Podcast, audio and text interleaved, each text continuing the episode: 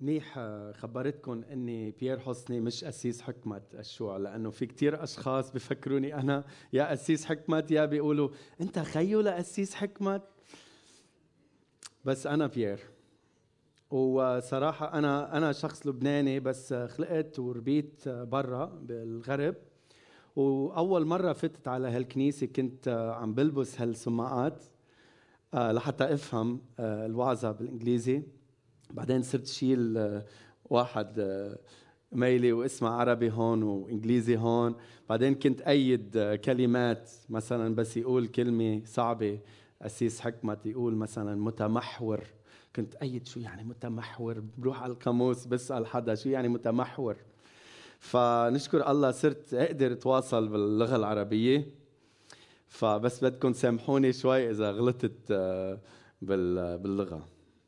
إن شاء الله آه، تكون كلمة الله واضحة لكم هيدي هدفي. ف آه، صباح الخير. بهذا السنة نحن سوا مع الكلمة صح؟ فأسيس حكمت عم بيعلمنا كيف بدنا نكون آه، على أساس يسوع المسيح بحياتنا وكيف بدنا نكون مؤمنين روحيين مش مؤمنين جسديين. فبدي كمل بهيدي الموضوع. آه، وأكيد لازم نتعمق بالكلمة هالسنة لأنه الكلمة موحى من الله من روح الله. فما في غير مصدر. فكمان بدي أقول إنه هالكلمة مش بس لإلنا ما فينا نقرأ هالكلمة إنه هاي كلمة بس لإلي هو كلمة للأجيال كلها. فمنشوف بهالكلمة كيف الله كان يتكلم ويتعامل مع الأجيال. عبر التاريخ. ونستفيد من هالشيء وفينا نتعرف على مئات الأشخاص آه يعني ونشوف حياتهم كيف عاشوا آه، وبنشوف بداياتهم ونهايتهم. حياتي أنا مش شايف نهايتي بس بالكتاب المقدس بقدر أشوف بداية الأشخاص وكيف عاشوا ونهايتهم حتى أتعلم واستفيد. بنشوف آه, آه, إنجازاتهم ونشوف وين فشلوا بالحياة كمان. بنشوف أمانتهم وكمان بنشوف خيانتهم. بنشوف آه, عبادتهم للرب وكمان بنشوف عبوديتهم للخطية والشر بنفس الوقت.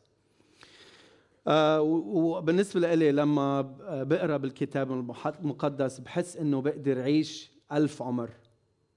مش بس عمري بعيشها بعيش ألف عمر واستفيد من ألف عمر خلال هالشخصيات الحس... القصص الحقيقية عملية صارت بين الله والبشر.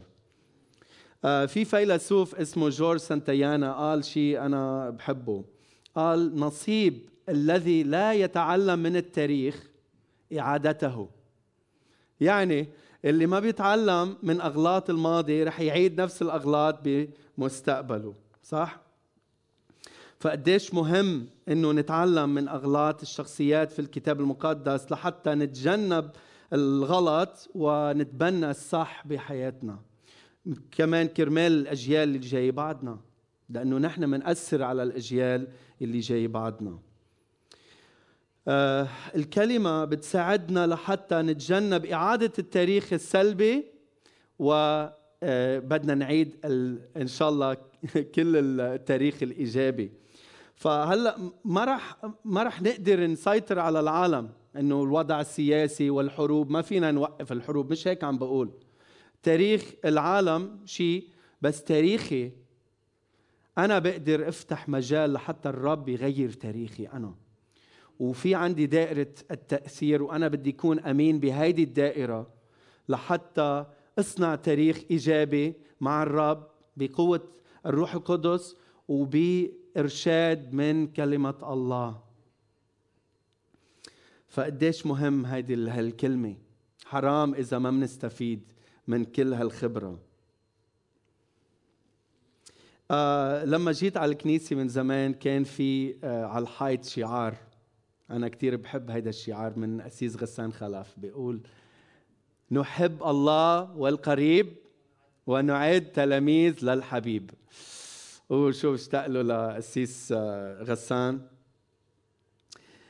فبالنسبة لي هاي الشعار بيعني لي كثير لأنه شو ما صار بالعالم هاي الكنيسة هون مستمرة بزرع الكلمة من جيل إلى جيل إلى جيل. هاي مهمتنا. فينا نشوف بالكتاب المقدس في انتقال للكلمة من جيل إلى جيل وكمان في انتقال للشر والخطايا. من جيل إلى جيل. ففي ميراث روحي للرب وفي ميراث روحي للشر.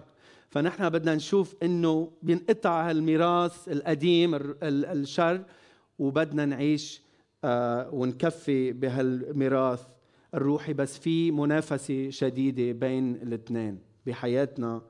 كمان كان بحياة آبائنا وبحياتنا وكمان بأولادنا وبحياة أولاد أولادنا. فاليوم عندي أبين وإبنين بالكتاب المقدس حبيت ندرس آه، كمان في ثالث بس ما رح نلحق. يمكن غير مرة بنحكي عن الأب وإبن الثالث بس أول أب وإبن هني إبراهيم وإسحاق. فمن شي 3000 سنة كان في شخص اسمه أبرام. أبرام كان اسمه. فهو ربيان آه، بين الكلدان بين الوثنيين. هلا صار آه، عراق أو كويت بهالمنطقة هونيك. فاختاره الرب وأعطاه دعوة جديدة على حياته. فاليوم آه، حابب ركز على ثلاث أشياء يلي الرب أعطاه لإبراهيم بمأمورية بمأموريته الجديدة. أوكي؟ ففي أول شيء كلمة جديدة من الرب. وثاني شيء اسم جديد اعطاه وثالث شيء ابن جديد. فخلونا نفتح كلمة الرب لتكوين إصحاح 12 أول ثلاث آيات. كمان حيبينوا على الشاشة. وقال الرب لأبرام. ما قال إبراهيم قال الرب لأبرام هيك اسمه. اذهب من أرضك ومن عشيرتك ومن بيت أبيك إلى الأرض التي أريك. هون بنلاحظ إنه شو أول كلمة من الرب لإبرام؟ شو أول كلمة؟ اذهب. أول كلمة اذهب. شو يعني اذهب؟ ليش اذهب؟ لازم يروح. اذهب من أرضك. أنا بالنسبة لي الرب كان عم بيقطعه. عم بيقطع ميراث القديم الوثني تبعول آه، أبو إبراهيم يلي آه، تارح اسمه آه، لحتى يقدر يستقبل الميراث الجديد من الرب. شو عنا نحن بخلفياتنا يلي لازم نقطعه لحتى نقدر نجهز قلوبنا لميراث روحي؟ فكروا معي. لازم نتنظف من ماضينا. فاذهب هو أول كلمة لأبرام. يمكن نحن ما رح ننقل مكان يمكن في منا من قبل ناقلين مكانهم. يا بإرادتهم يا بغير إرادتهم. وفي بركة بهالذهاب. في بركة إنه نطلع من خلفيتنا إلى مكان جديد. حتى نقدر نفكر ونشوف الأمور بنور جديد والرب يستخدم حتى الصعوبات لحتى يعطينا ميراث جديد يلي أغلى وأحلى من الميراث يلي تركناه. فنحن لازم نتنظف من هالخلفيات. آه، آية اثنين بيقول فأجعلك الله قال لأبرام إنه أنا رح أجعلك أمة عظيمة وأباركك وأعظم اسمك وتكون بركة وأبارك مباركيك ولعنيك لعنك ألعنه وتتبارك فيك جميع قبائل الأرض. يعني هو لازم يكون بركة لازم يكون بركة لجميع الأمم. أحيانا ناخذ بركة من الرب بس ننسى إنه الرب عم بيباركنا لحتى نبارك الآخرين. ف بنشوف خلال الكتاب المقدس إنه بني إسرائيل بينسوا. عندهم شوية نسيان إنه أوكي هني شعب الله المختار بس مختار لشو؟ ليسيطروا على الآخر ولا حتى يباركوا الآخر؟ يمكن بعد لهلأ عنا هالمشكلة.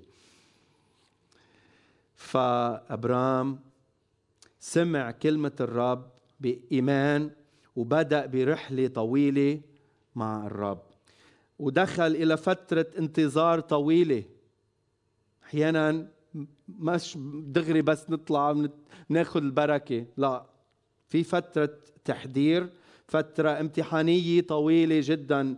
وكان ناطر ليشوف كلمة الرب تتحقق بحياته بس المشكلة إنه كان عم يتختير هو وناطر.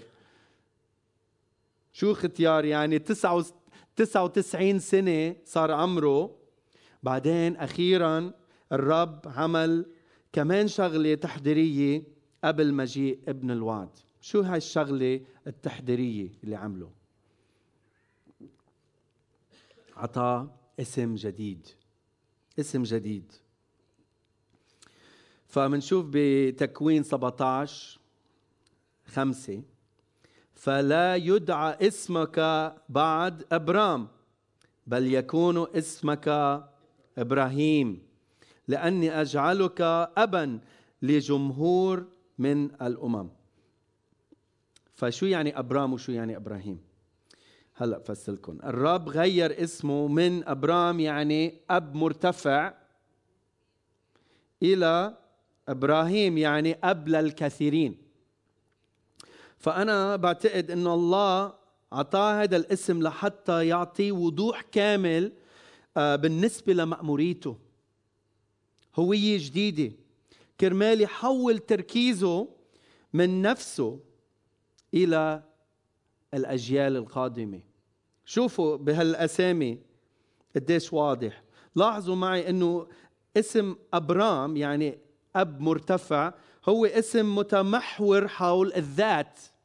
يعني هاي هاي اسم أنا أنا قصة الاسم إنه أنا رح كون مرتفع. وشوف أنا استخدمت كلمة متمحور اللي تعلمته من من أسيس حكمة يمكن ب 2014 15 هيك. وشوفوا كيف اسم إبراهيم يعني قبل الكثيرين شو محور هيدي الاسم؟ شو محور هذا الاسم؟ محور الاسم حول الآخرين. يعني عم عم بشيل تركيزه من ذاته للآخرين لأنه بتتطلب مأموريته الجديدة هيدي الاتجاه هيدا التوجه لازم يكون حول الآخر. ما بقى يفكر بحاله. كأن الله عم بيقول ما بقى تعيش لنفسك. لازم هلأ تصير تعيش حياتك من أجل الأجيال اللي بعدك. فالرب عطاه هذا الاسم الجديد قبل ما عطاه إسحاق ابن الوعد وصارت إرساليته باسمه. صار عنده هوية جديدة وضوح كمان بالإرسالية.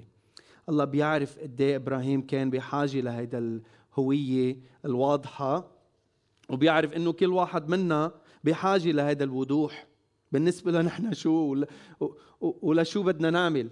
آه، أو أو لشو عايشين؟ شو بدنا نعمل بحياتنا؟ ولازم نسأل حالنا. يا ريت كل واحد منا يسأل حالنا. هل أنا عايش لنفسي؟ أو أنا عايش كرمال آه، غيري؟ هل أنا عايش من أجل نجاحي؟ وآخر همي شو بيصير مع بعد ما أروح؟ أو أنا عايش كرمال آه، ارتفع أنا انشهر أو صير غني أو أنا عايش كرمال التكاتر الروحي. بدي بدي أعيش كأبرام أو بدي أعيش كأبراهيم. بدي يكون شخص مرتفع أو شخص مثمر. لازم نختار هلأ. لأنه الشخص يلي عم بيسعى لنجاحه الشخصي يتصرف بطريقة مختلفة تماما بالنسبة للشخص يلي بيسعى لحتى يحضر الجيل الثاني للنجاح. بيستخدم وقته بطريقة مختلفة. بيستخدم ماله بطريقة مختلفة. بيستخدم آه، الكلام. بيحكي بطريقة مختلفة وأولوياته بالحياة مختلف. مختلفة جدا. والشخص يلي مركز على نفسه أنا ملاحظ إنه هو عم بيركز على نجاح جسدي مؤقت. صح؟ لأنه الجسد هو مؤقت والروح أبدي. فالمؤمن آه، الجسدي ممكن يركز على حاله ونجاحه يجمع مصاري يعمل أشياء.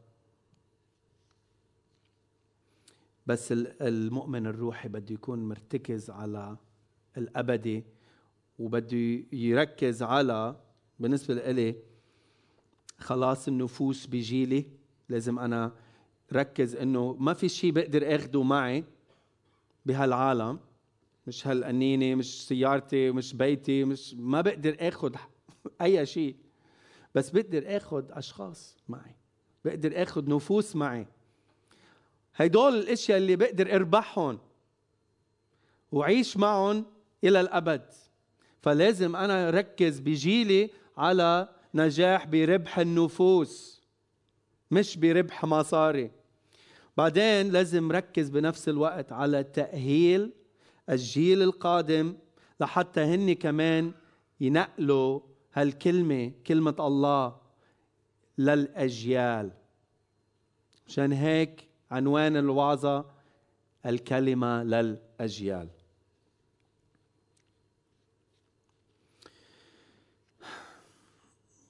كأنه الرب عم بيقول لإبراهيم انسى نفسك وركز على نسلك.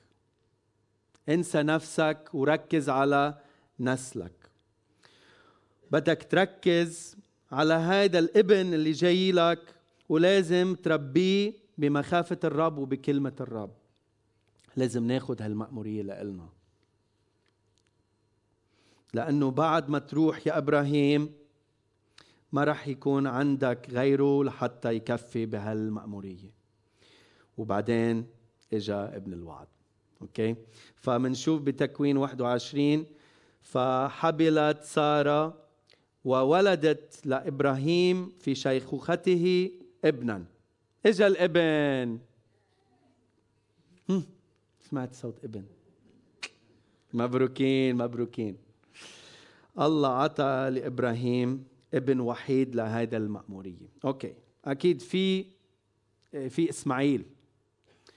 رب كمان عطاه ابن لإبراهيم اسمه إسماعيل وعنده بركة خاصة وعنده آه، هيك بركة الرب على حياته. هو كمان بده يصير أمي وأكثر من أمي.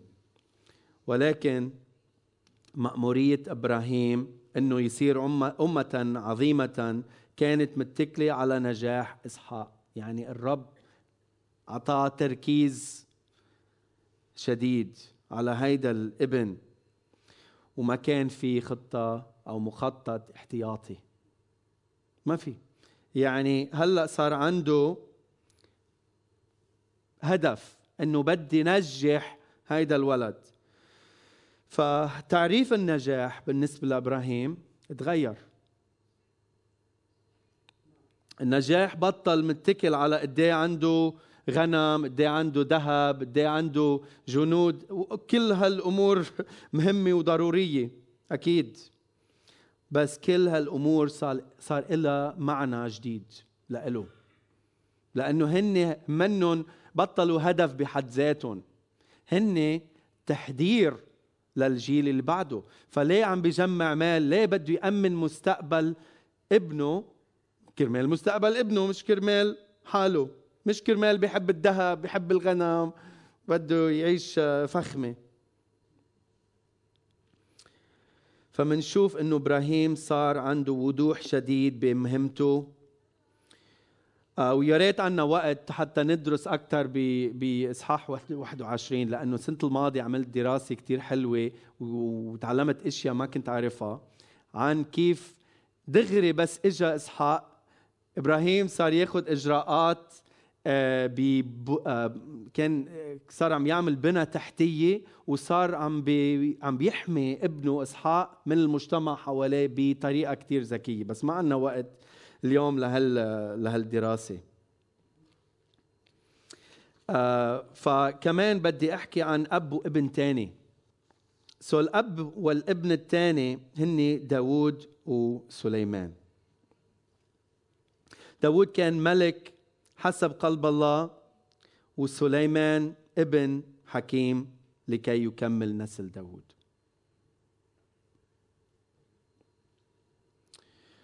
أه صراحة الوقت شو الوقت في عشر دقايق بوعظتي ولا لكل شيء؟ أوكي يعني ما رح نقدر نحكي عن داوود وسليمان اليوم. أوكي فخلوني أخذ حتى هي سر آه بعدين يمكن نحكي عن هذا الموضوع.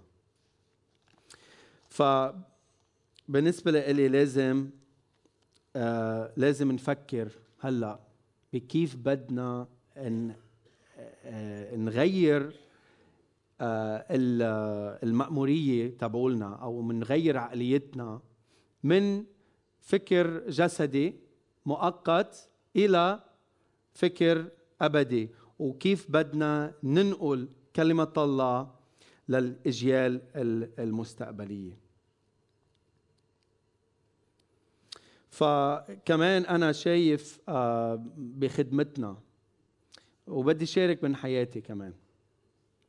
أنا شايف بعملي وبحياتي أشخاص يلي تعريف النجاح هو تعريف نجاح شخصي هن بيتصرفوا بطريقة أنانية.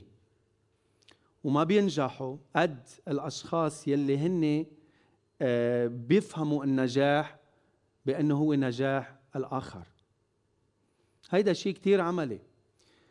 إذا أنا هدفي أنه أنجح ما رح أنجح. قد ما أنجح إذا أنا عم جرب نجح الآخر وما رح ما رح غار من الآخر إذا تعريف النجاح إنه نجاح خيي. فهيدا شيء كتير مهم. وهيدا الشيء اللي أنا عشته آه، ببيتي. مع آه، بيي اسمه جورج حسني هو قسيس هو إنسان كتير متواضع وإنسان كتير بحب الكلمة. هو اللي أعطاني هيدي الشغف إني أتعلم الكلمة وكان دايما يحكي عن كلمة الله آه، بالبيت. وهو كمان آه، مترجم للكتاب المقدس إلى اللغة العربية. فدايما كان يخبرنا شو عم بيتعلم بالكلمة. آه، ودايما هو عم بفكر فينا.